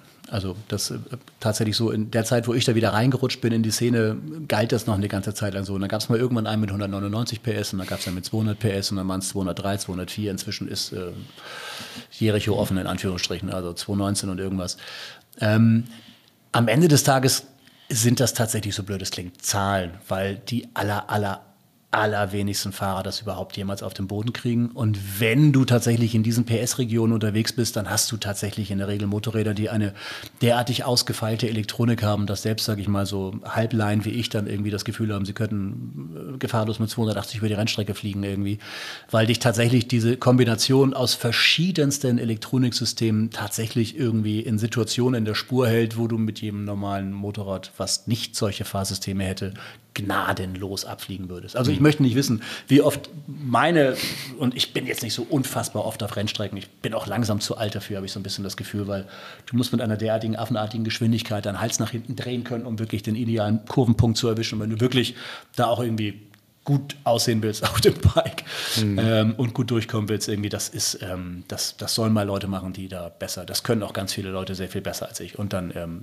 muss man das nicht machen. Aber wenn du es denn tatsächlich machst, dann stellst du manchmal irgendwie fest, dass man so denkt, boah, ich bin ja voll der super Rennfahrer, weil man gefühlt irgendwie plötzlich dann siehst du hinterher im Display, dass du Schräglagen von über 50 Grad gefahren bist und so. Und das ist schon irgendwie echt ganz schön tief und ganz schön flach. Und man denkt so, boah, ich schwöre dir, wenn ich diese gleichen Werte mit irgendwelchen alten Rennmaschinen gemacht hätte, wäre ich da nie angekommen. Also garantiert nicht. Weil diese Elektronik, die fädelt dich ein, die passt auf dein Vorderrad auf, die passt auf dein Hinterrad auf, die passt auf, dass du nicht zu viel Gas gibst, die bremst deine Wheelies irgendwie ein und verhindert sogenannte Stoppies, dass du zu hart bremst und plötzlich auf dem Vorderrad bist und so. Also das ist dieses berühmte Popometer, was viele alte Rennfahrer so für sich beanspruchen. Das würde ich mir niemals anmaßen, dass ich das irgendwie auch hätte. Also mit einem super modernen Rennmotorrad kann man, einem Superbike heutzutage, kannst du schon wirklich irgendwie unfassbare Sachen erleben. Und das ist echt großes Kino, was so Elektronik tatsächlich möglich macht. Aber wie gesagt, wie wir alle wissen, Fahrphysik ist immer endlich, grundsätzlich. Und das sollte man sich bewusst sein. Aber da kann man sich natürlich auch ranfahren. Also ich meine, man lernt natürlich auch. Motorradfahren ist eine Sache, die du wirklich mit der Zeit einfach besser machst, wenn du denn tatsächlich viel fährst. Also das ist wirklich eine Übungsfrage. Und du wirst sicherer in der Blickführung. Das ist total das A und O beim Motorradfahren, ist diese Blickführung. Also du fährst mit dem Motorrad dahin, wo du hinguckst. Wenn du das erstmal begriffen hast, dann bist du plötzlich auch so Leute, die so in den Kurven immer so ein bisschen unsicher rumeiern. Wenn die mal so ein Fahrsicherheitstraining gemacht haben, wenn die mal Leuten hinterhergefahren sind, wo sie sich sagen, wenn der durch die Kurve durchkommt, dann komme ich da wahrscheinlich eigentlich auch durch. Und wenn du weißt, dass du musst immer dir den weitesten, entferntesten Punkt in der Kurve suchen, wenn du den anguckst, dann fährst du da eigentlich automatisch hin. Wenn du in der Kurve denkst, oh Gott, ich fahre gegen den Kannstein, schwöre ich dir, fährst du gegen diesen Kannstein. Und wenn du in der Kurve denkst, scheiße, da steht ein Baum, schon starrst du den an und dann bist du auch fast schon dran. Das musst du als Motorradfahrer wissen. Du musst da so eine gewisse Coolness haben und dir einfach immer sagen, ey, guck immer am Hindernis vorbei, nie aufs Hindernis und guck immer an den weitesten, entferntesten Punkt. Dann bekommst du plötzlich ein ganz anderes Grundtempo irgendwie, bremst viel weniger und hast ein ganz anderes Vertrauen ins Motorradfahren.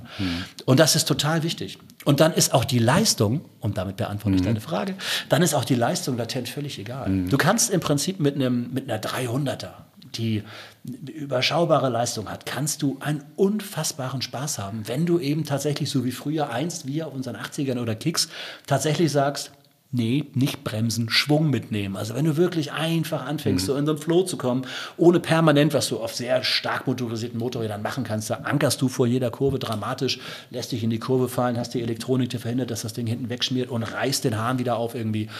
Aber der Spaß, wenn du so eine saubere Linie fährst irgendwie, schön auf der Ideallinie bleibst und den Schwung mitnimmst und es nicht übertreibst, da kannst du mit 35 PS, mit 48 PS, also diese sogenannte A2-Klasse, kannst du unfassbaren Spaß haben. Du kannst auch mit dem Motorrad mit 70 PS und 90 PS kannst du im Prinzip auf den meisten Straßen genauso viel Spaß haben, wie mit einer Maschine mit 150 plus, weil du sie kaum abrufen kannst im öffentlichen Straßenverkehr und du sie teilweise auch gar nicht mehr auf die Straße bekommst. Also diese 219 PS zum Beispiel bei solchen Superbikes, das ist einfach ein Spitzenwert, der natürlich technisch da ist und messbar ist, aber den hast du in der Regel nicht im Hintergrund irgendwie. Also ganz wild. Fahren denn die Leute heute Motorräder von der Stange oder gehört so dieses Thema Customizing irgendwie auch immer noch dazu? Ganz großes Thema, ganz groß. Ja. Also wenn du, gerade wenn du so bei diesen sogenannten Modern Classics unterwegs bist, also Bikes von Triumph zum Beispiel, die ganze Bonville-Familie oder wenn du die R9T von BMW zum Beispiel nimmst und auch die XSR-Modelle von Yamaha zum Beispiel, Harley sowieso, ich glaube, es gibt in ganz Deutschland vielleicht 2 nicht customized Harleys wahrscheinlich. Und das sind Ausstellungsstücke. Also tatsächlich ist da ein hoher Spaß an der Individualisierung und auch ein hohes Selbstverständnis, dass man das machen muss. Dass du dir sagst, nee, komm hier, den Bremsbehälter, den tausche ich mal aus. Und du kannst dir so coole, geschmiedete und gefräste Teile irgendwie anbauen. Du kannst dir wirklich coole Auspuffe anbauen. Es gibt wahnsinnig tolle Sitzbänke. Es gibt extrem coole, verstellbare Armaturen und ähnliches. Und also wenn du mit viel Spaß am Motorrad unterwegs bist und ein bisschen im Thema bist, dann machst du das in der Regel. Also ich glaube, die allerwenigsten fahren mit völlig ganz normalen, also ja, so brave Wiedereinsteiger in Anführungsstrichen zum Beispiel, die kommen, glaube ich, gar nicht so auf die Idee, weil die gar nicht so im Thema sind, was da machbar ist und was da so geht. Aber wenn du erstmal wieder angefangen hast, so in dieses Thema reinzugleiten und dir bewusst irgendwie auch andere Motorräder anguckst und irgendwie mal sagst, ach, guck mal, ja, schick, was denn das? Dann rutschst du da so rein und dann siehst du das. Und inzwischen bieten alle Hersteller, wenn sie ihre Bikes anbieten, bieten zu jedem Bike immer schon eine komplette Zubehörfamilie und Ausstattungsfamilie irgendwie an und schüren verschiedene Pakete, wo es schon mal damit losgeht, dass du irgendwie ein Travel-Paket hast oder so ein, wie auch immer, ein Frästeile-Paket und ähnliches. Also das ist schon nach wie vor, glaube ich, extrem angesagt. Wenn ich dich jetzt um eine Kaufberatung bitten würde und sagen würde, so, ich bin Anfang 50, ich habe schon ein bisschen Vorerfahrung, ich suche jetzt ein Motorrad.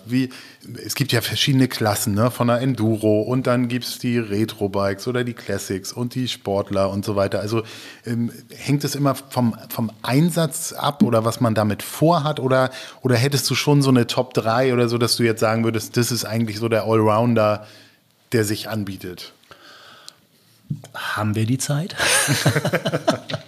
Also sagen wir mal, uns kurz durch. Ja, nein, also es gibt natürlich verschiedenste Segmente, das muss man grundsätzlich mal wissen. Ne? Also es gibt sehr sportliche Motorräder, wo man auf der anderen Seite aber auch auf Dauer meistens ein bisschen unkomfortabler drauf sitzt. Dann gibt es diese sogenannten Scrambler, die ich persönlich irgendwie sehr schätze und liebe. Die haben einen schönen, breiten Lenker, da hast du so eine latent aufrechte Sitzposition, du hast einigermaßen gesunde Federwege vorne und hinten und dann hast du gerne so ein bisschen profilierte Reifen, ab und zu mal so einen hochgelegten Auspuff schon ab Werk. Triumph zum Beispiel mit der Scrambler-Familie.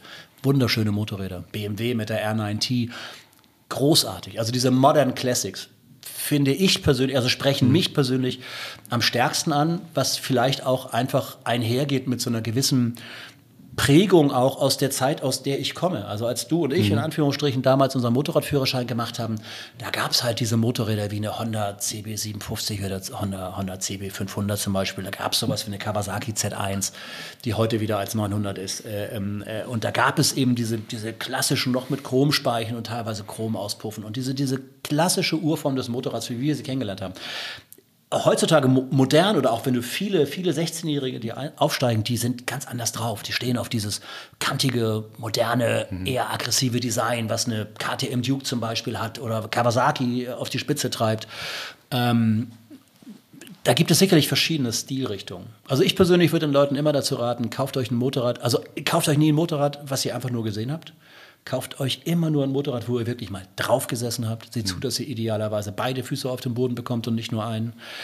Kauft ein Motorrad, wo ihr das Gefühl habt, ihr steht da irgendwie sicher drauf. Und auf jeden Fall muss man ein Motorrad immer Probe fahren. Und es macht überhaupt keinen Sinn, wenn man sich da von vornherein selber eigentlich zu viel zumutet. Also wenn man glaubt, nee, ich kaufe mir mal lieber eins mit ordentlich PS, weil irgendwann werde ich ja auch mal schneller fahren. Schnell wirst du von ganz alleine und schnell wirst du auch mit einem Motorrad, was irgendwie nur 60, 70, 80 PS hat oder sowas. Oder sogar mit einer 48 PS-Bike kannst du echt smart unterwegs sein. Das ist so eine Klasse, diese sogenannte A2-Klasse bis 48 PS, die ist total beliebt. So Motorräder mit 300 bis 650 Kubik in der Regel. Da kommt auch sehr viel neu momentan auf den Markt. Und dann gibt es so ein bisschen diese etwas höhere Mittelklasse, die haben dann so alle so um die 100 PS. Da sind jetzt sehr viele neue Maschinen. Also Suzuki hat da die GSX-8 S und Honda ist zurück mit der Hornet und auch mit der Transalp. Das sind alles Maschinen, die so um die 100 PS haben und die extrem modern ausgestattet sind, die wirklich unkomplizierte Motorräder sind, die man im Prinzip heutzutage fahren kann, wie man früher so dachte, kauf dir einen Golf, hast keinen Ärger, kauf dir einen Toyota, fährst du 10 Jahre, ohne dass du irgendwie, außer vielleicht mal, keine Ahnung, Batterie wechseln oder sowas. Und dieses Versprechen bringen solche Motorräder heute mit sich. Und ja, also vor dem Hintergrund ist es relativ fast schon schwierig, sich zu verkaufen, eigentlich, denke ich, wenn man sich an die etablierten Hersteller hält. Ich persönlich, aber das ist jetzt eine rein persönliche Sache, habe so meine Schwierigkeiten mit mit chinesischen Motorrädern zum Beispiel. Gefällt mir in der Regel nicht so, sieht teilweise toll aus, aber ist so wie früher, als die Chinesen angefangen haben, dann irgendwie, die kopieren halt einfach. Also die kopieren vollkommen dreist nach wie vor heute irgendwie die Erfolgsmodelle irgendwie von europäischen und japanischen Herstellern, stellen das Ding dann so hin, aber wenn du dann draufsteigst, stellst du irgendwie fest, ja, die haben sich mal so angeguckt, wie so eine Bremse aussieht, aber wie die eigentlich funktioniert, das haben sie noch nicht in Tiefe verstanden. Und die kommen teilweise mit unfassbaren Preisen auf den Markt und so, aber ich würde nach wie vor echt sagen, ey, also unabhängig vom politischen Hintergrund, Freunde der Sonne, Augen auf beim Motorradkauf irgendwie. Seht zu, dass ihr da vernünftige Qualität habt. Und ich würde tatsächlich immer auf etablierte Hersteller, auf die großen Namen, wie wir sie noch kennen aus unserer Jugend, da kannst du nahezu, bedenkenlos kannst du dir tatsächlich heutzutage irgendwie europäische oder japanische Motorräder kaufen. Bei den Chinesen würde ich nach wie vor ein bisschen aufpassen. Auch wenn am Ende des Tages europäisches Design dahinter steht, da gibt es ja verschiedenste Korrelationen, dass irgendwie Design und Idee in Anführungsstrichen Europa, aber die Technik kommt aus China. Ja. Muss jeder für sich selber wissen. Verliert sich, glaube ich, auch zunehmend. Also ich glaube, dass die Jugend, der Nachwuchs zum Beispiel heute, der guckt, was gefällt mir. Also ich glaube tatsächlich, dass viele junge Motorradfahrer heute eher eben, und da sind wir wieder beim Thema Accessoire, über das Thema Optik und natürlich auch über den Preis gehen, als die sich tatsächlich irgendwie Gedanken machen würden, so wie man früher irgendwie immer gesagt hätte, hey, Freunde, nee, also ich fahre Suzuki und sonst nichts. Oder BMW oder Triumph oder eine Norton. Ich glaube, das verliert sich tatsächlich. Also ich glaube, es ist heute so, dass man tatsächlich ein Motorrad sieht und sich in eine Idee und in so ein Bild oftmals, also ich rede von jungen Motorradfahrern, die eben nicht so groß geworden sind mit diesen Marken wie wir. Und ich glaube, für die ist es tatsächlich, gerade wenn sie vielleicht sogar einen großen Namen haben, also du kannst ja auch eine Benelli fahren, ist alte italienische Firma, italienisches Design, aber ist ein chinesisches Motorrad. Rappeliger Zweizylinder. Entschuldigung, habe ich nicht gesagt. Aber wo stehen wir bei der E-Mobilität und Motorrädern? Ist das wird immer besser. Ja? Kommt langsam, aber gewaltig. Gibt hohe Befindlichkeiten bei der gestandenen Motorrad-Elite, in Anführungsstrichen, also den eingefleischten Bikern. Ich glaube, da stehen die meisten dem Thema Motorrad, elektrischem Motorrad, tatsächlich sehr kritisch gegenüber, also persönliche Empirik, so höre ich es eigentlich immer wieder raus. Es ist aber auch wie bei anfangs vielen E-Autos, wenn du erstmal drauf gesessen hast und damit gefahren bist, dann hast du wirklich das Gefühl, du bist Teil einer neuen Bewegung. Und wenn du mal, sage ich mal, auf den wirklich leistungsstarken Premium-Elektromotorrädern wie einer Livewire, früher eine Harley, heute eine Livewire, auf einer Zero Motorcycles oder wenn du auf einem Roller wie dem BMW CE04 zum Beispiel, und jetzt BMW wird jetzt im Sommer den CE02, das wird ein 125er, sieht so ein bisschen irgendwie aus wie so ein spooky futuristisches Bonanza-Rad ohne die Lehne allerdings, aber also ein total lässiges, abgefahrenes Teil, und das weckt einfach große Begehrlichkeiten, und dieses absolut lautlose Fahren, wenn also plötzlich dein Maßstab für Beschleunigung nicht mehr dein hochdrehender Motor und vielleicht das Anschwellen des Auspuffsounds ist, sondern tatsächlich nur die Art und Weise, wie die Landschaft an dir vorbeifliegt. Und du bist eigentlich dabei leise, und auch dieses teilweise noch nervige, bei frühen Elektromotorrädern auch ausgeprägtere Das wird immer weniger, also das hörst du immer weniger, weil die Komponenten auch immer besser sind und besser aufeinander abgestimmt sind. Und das macht unfassbaren Spaß. Also elektrisch Motorradfahren kann großartig sein. Also die Schweden, Cake zum Beispiel. Cake ist eine kleine Manufaktur aus Schweden, die wirklich intelligente kleine E-Motorräder bauen, also E-Mopeds zum einen, die du auch als Transportdinger einstellen kannst. Und dann haben sie halt die Cake Bug und die Cake Kalk. Das sind eigentlich Enduros, die du auch auf der Straße aber sehr gut bewegen kannst. Die wiegen nichts, die haben ein unfassbares Drehmoment, die sehen total abgefahren aus. Die machen so einen unfassbaren Spaß. Also neulich ist Sindje Gottwalk als erster Mensch der Welt vollkommen elektrisch irgendwie einmal mit einer Cake durch Afrika gefahren irgendwie, die ganze Westküste runter irgendwie, als Mädel auf so einem Elektromotorrad irgendwie. Unfassbares Ding. Und die stehen das heutzutage durch, diese Elektromotorräder. Also da muss man auch keine Sorge mehr haben. Und ich meine, die Netzinfrastruktur zum Laden wird immer besser natürlich, immer geschlossener. Es gibt immer mehr Schnelllader, an die du dich anschließen kannst. Die Leute, die, sage ich mal, mit 5 Freunden irgendwie aufbrechen und beschlossen haben, wir werden an diesem Wochenende über die Alpen fahren oder wir machen innerhalb von 6 Tagen 6.000er, keine Ahnung, also 6 Alpenländer in 6 Tagen, die tun sich keinen Gefallen, wenn sie allesamt auf ein Elektromotorrad steigen. Dann sollten sie statt 6 Tagen vielleicht lieber 6 Wochen irgendwie einrechnen. Aber kann auch trotzdem großen Spaß machen. Aber die Zeit musst du haben, weil natürlich muss man das einplanen, ganz anders einplanen. Wenn du normalerweise dein Moped irgendwie, du gehst auf Reserve, dann weißt du noch, okay, ich habe noch so 30 bis 50 Kilometer, fahr ein bisschen langsamer, dann wären es wieder 70.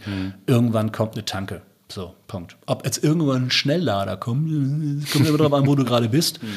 Und mit Sicherheit nicht, wenn du beschlossen hast, ich fahre mal irgendwie das Hinterland von Rumänien. Also da bist du nach wie vor mit einem elektrischen Motorrad einfach nicht besonders gut beraten, muss man ganz ehrlich sagen. Wenn du in der Stadt dich intelligent und schnell, und da sind wir wieder beim Thema Einspurmobilität, fortbewegen willst irgendwie, dann ist ein 125er E-Motorrad für dich irgendwie, also ein L3E, wie es so schön heißt, oder ein L1E auch als E-Moped irgendwie, sensationell. Das macht unfassbaren Spaß, du bist leise unterwegs, du bist schnell unterwegs damit, irgendwie flott, und das ist, also wirklich, also kann ich jedem nur raten, einfach mal machen, einfach mal ausprobieren. Also das ist so unkompliziert, und da ist auch eigentlich nichts mehr dran, was dich irgendwie schmutzig macht oder was du irgendwie so, Motorrad und meine Hose und hinterher nass und so. Setz dich auf den Roller und wirst noch nicht nass, mach eine Windschutzscheibe vorne dran, also so ein Plexiglas-Ding, und dann kannst du nahezu trocken durch den Regen fahren, solange du jetzt nicht gerade bei kübelartigem Regen irgendwie 3 Minuten an der roten Ampel stehst oder so. Also das ist alles sehr viel unkomplizierter, als man denkt. Hast du noch einen Tipp, wo man ein Motorrad suchen sollte, wenn man kurz vor einer Kaufentscheidung steht, geht man zum Händler, auch wegen der Garantie, sucht man auf dem Online-Marktplatz, kauft vielleicht von privat. Ich habe meine Honda damals im Gradblatt gefunden. Sehr gut. Da gab es ja auch das Internet noch nicht, Ende der 80er. Also, oder ist das genauso, wie ich auch ein Auto suche, je nachdem, wie viel Ahnung man hat, wie die Probefahrt ablaufen soll? Ja, also alle großen Gebrauchtbörsen haben ja auch Motorräder in der Regel. Es gibt jetzt keine meines Erachtens keine klassische nur auf Motorräder bezogene. Also die Engländer fangen jetzt gerade an, so eine eigene nur reine Motorrad-Online-Börse irgendwie aufzubauen. Glaube ich, die soll jetzt irgendwann die Tage mal starten, wo es wirklich nichts als Motorräder gibt. Ich glaube, das ist in Deutschland meines Erachtens an die großen Börsen gekoppelt. Es macht natürlich immer Sinn, teilweise über die Hersteller selber zu gehen. Es macht auch immer Sinn, tatsächlich zu den Händlern zu fahren. Es gibt große Händler, die verschiedene Marken teilweise auch führen. Die haben teilweise 800 Motorräder stehen. Da kann man sich auch mal einfach einen Überblick erstmal verschaffen, was einen denn tatsächlich interessiert und dann eben ganz gezielt im Netz irgendwie suchen. Also das ist tatsächlich nach wie vor, du kommst heute, wenn du dir ein Moped kaufen willst, kommst du am Netz nicht mehr vorbei. Mhm. Erstens, weil du dann natürlich gezielt auch nach irgendwelchen seltenen Sachen suchen kannst zum Beispiel. Dann gibt es natürlich das eine oder andere Motorradmagazin, was nach wie vor wie früher immer noch einen Rubrikenanteil hat mit ihren eigenen Motorrädern. Das ist ein bisschen oldschool, aber ist natürlich nah dran. Und da findet man natürlich auch tatsächlich echt teils gepflegte Exoten. Wie das dann mit dem Preisgefügen ist, muss man natürlich immer logischerweise, wie bei einer Autosuche auch irgendwie, ne? Du musst halt einfach gucken, was gibt der Markt so her, was kosten die wo, wie. Gerade bei Motorrädern macht es aber natürlich schon Sinn, dass man irgendwie, was man früher auch gesagt hat, wenn du dir ein gebrauchtes Auto kaufst, nimm jemanden mit, der sich damit auskennt. Das würde ich bei Motorrädern den Leuten tatsächlich noch mal sehr viel mehr mit irgendwie an die Hand geben, weil also ein erfahrener Motorradfahrer, der sieht, wie viel so ein Reifen noch irgendwie an Leben hat, in Anführungsstrichen, wenn er jetzt noch irgendwie 1000 Kilometer und das Ding ist blank irgendwie. Das siehst du als Laie, denkst du, oh, sieht ja gut aus, super, schön, oh, an den Seiten ist noch ganz viel Profil, super.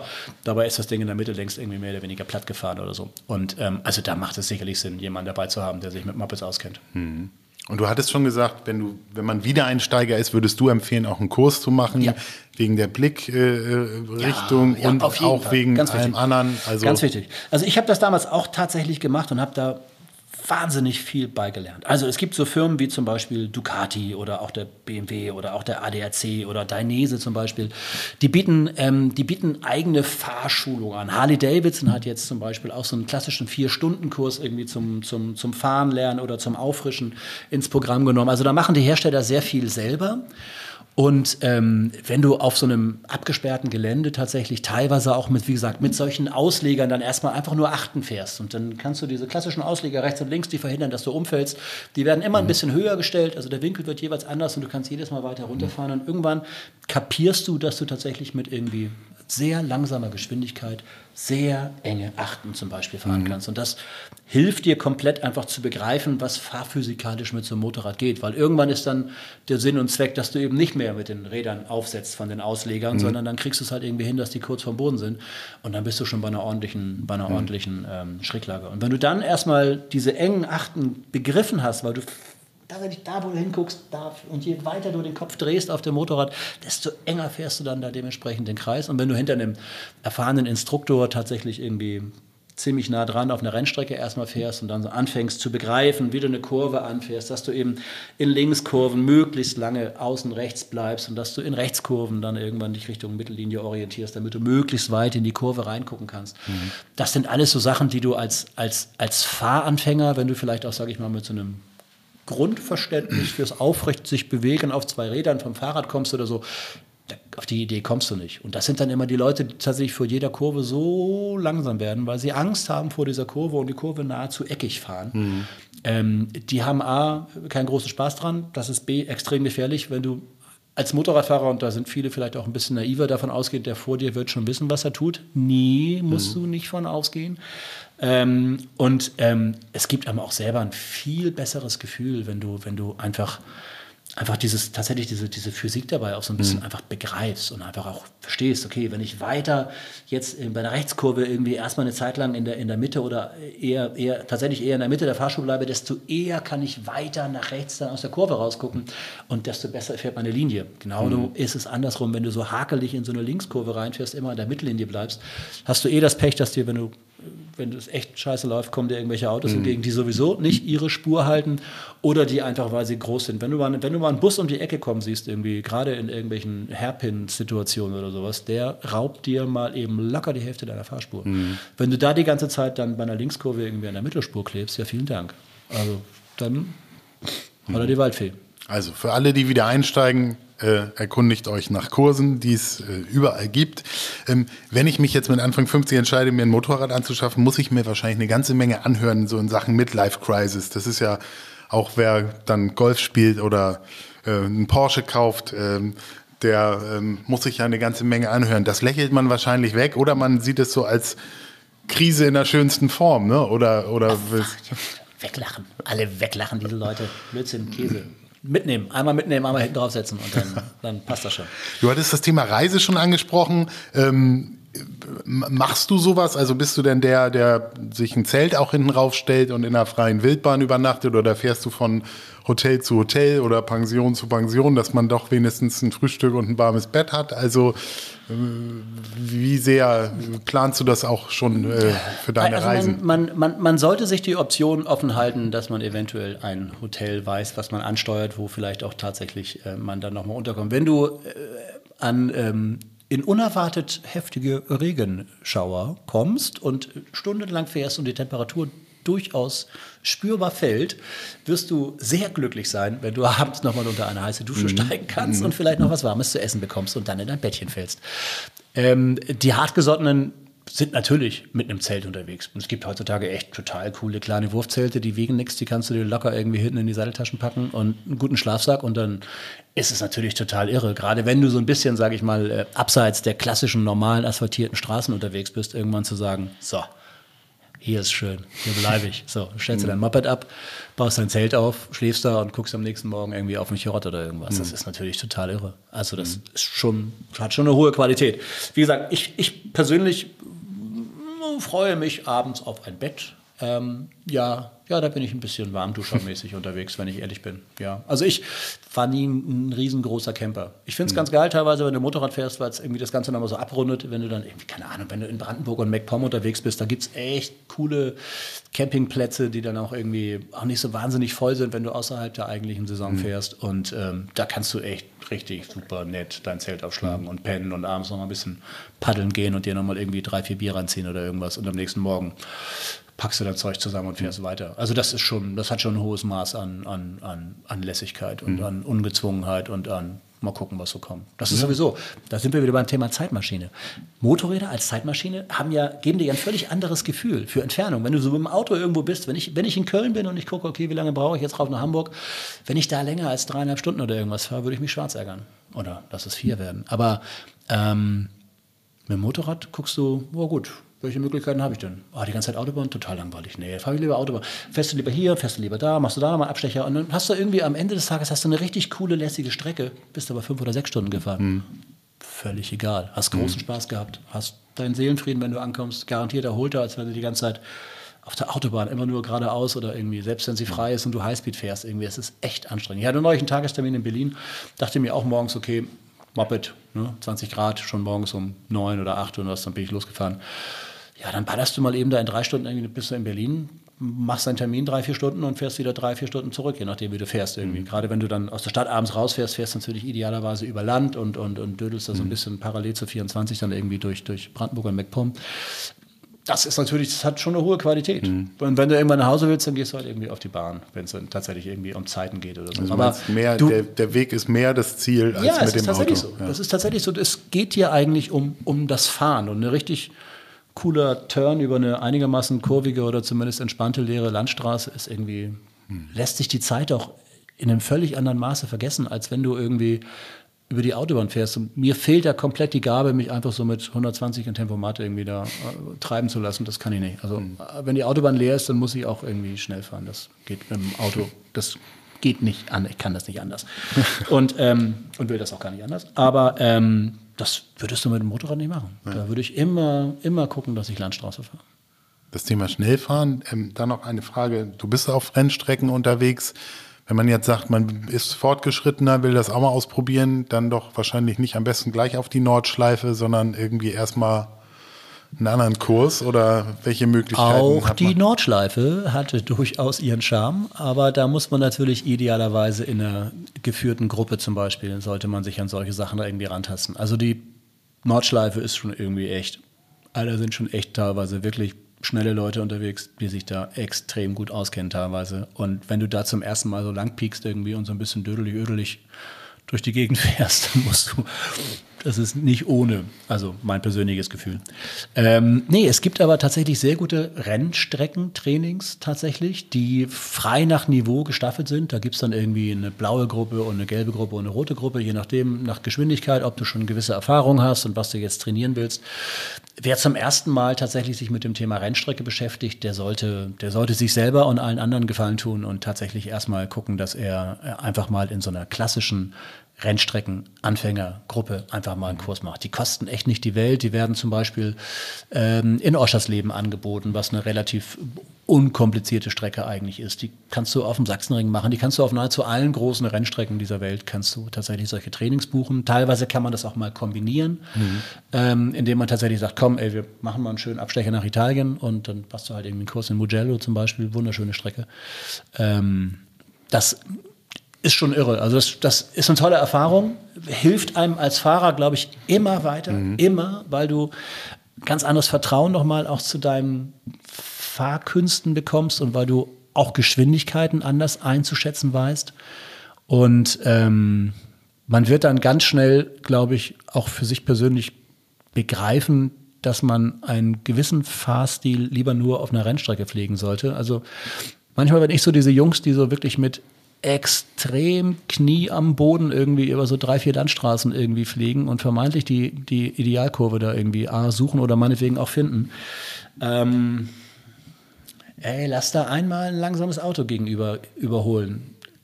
Dann kann das verdammt nochmal echt schnell sehr, sehr eng werden. Und du hast null Auslaufzone. Wenn du auf einer Rennstrecke ein Motorrad wegschmeißt irgendwie, was am Ende des Tages wahrscheinlich jeder mal irgendwann macht irgendwie. Ich auch vor gar nicht so unfassbar langer Zeit. Und seitdem habe ich auch so ein leicht gebrochenes Verhältnis zu Linkskurven auf Rennstrecken. Aber du hast eine unfassbare Auslaufzone und Sicherheit. Wenn du dir die MotoGP-Rennen oder auch die Moto2-Rennen am Wochenende mal irgendwie anguckst, also die Jungs segeln da irgendwie 80, 90 Meter auf dem Hosenboden und dann hebelst du sie vielleicht noch ein, zwei Mal rum. Manche stehen sofort wieder auf und oder zumindest sind sie beim nächsten Rennen oder beim nächsten Qualifying wieder dabei. Mach das mal auf einer Landstraße. Da stehen Bäume, da stehen Leitplanken, da ist Gegenverkehr. Keine gute Idee. Also wer meint, er möchte unbedingt seine Renntrills verbessern oder er möchte irgendwie an seinem Knee-Down-Style irgendwie arbeiten oder möchte unbedingt jetzt auch mal gerne mit dem Ellbogen in der Kurve auf den Asphalt kommen, der ist wirklich sehr gut beraten, das auf der Rennstrecke zu tun und auch nur dort zu tun. Alles andere ist wirklich hochfahrlässig. Also, sehe ich so. Ja, super. Ich glaube, das waren viele wertvolle Tipps. Also wenn wir den Schnack nochmal zusammenfassen, können wir festhalten, nichts beschreibt das großartige Gefühl, im Sattel zu hocken und in den Sonnenuntergang zu reiten. Aber es gibt so ein Motto, das hat mir meine Oma, als ich mein erstes Motorrad gekauft hatte, gesagt, fahre nie schneller, als dein Schutzengel fliegen kann. Da habe ich versucht, mich dran zu halten. Weiß man nicht genau, wie schnell der fliegen kann, aber ich glaube, man weiß, was sie gemeint hat. Und so würde ich das auch euch HörerInnen mit auf den Weg geben, bedacht. Und ich glaube, das ist ja auch das, was du sagst, ne? Also sich seiner Sache sicher sein, sich nicht überschätzen und einfach das vorsichtig anzugehen. Man kann auch flott mit Bedacht fahren, aber man sollte tatsächlich immer mit Bedacht fahren. Und tatsächlich, ja, der Blick über die Schulter zum Schutzengel ab und zu ist eine gute Versicherung, dass man auf dem richtigen Wege ist. Da bin ich vollkommen bei dir, mein Lieber. Sehr gut. Lieber Ralf, vielen Dank für deine interessanten, nützlichen Infos. Wir werden verfolgen, was du noch weiterhin alles über die Pisten, mit was du über die Pisten brätst. Wo kann man deine Beiträge insbesondere lesen? Insbesondere und sehr häufig bei Motorrad und Reisen und Motorräder pur. Das ist ein Verlag aus Osterode, der gerne und viel arbeitet. A, Neuheiten und B, Reisegeschichten macht.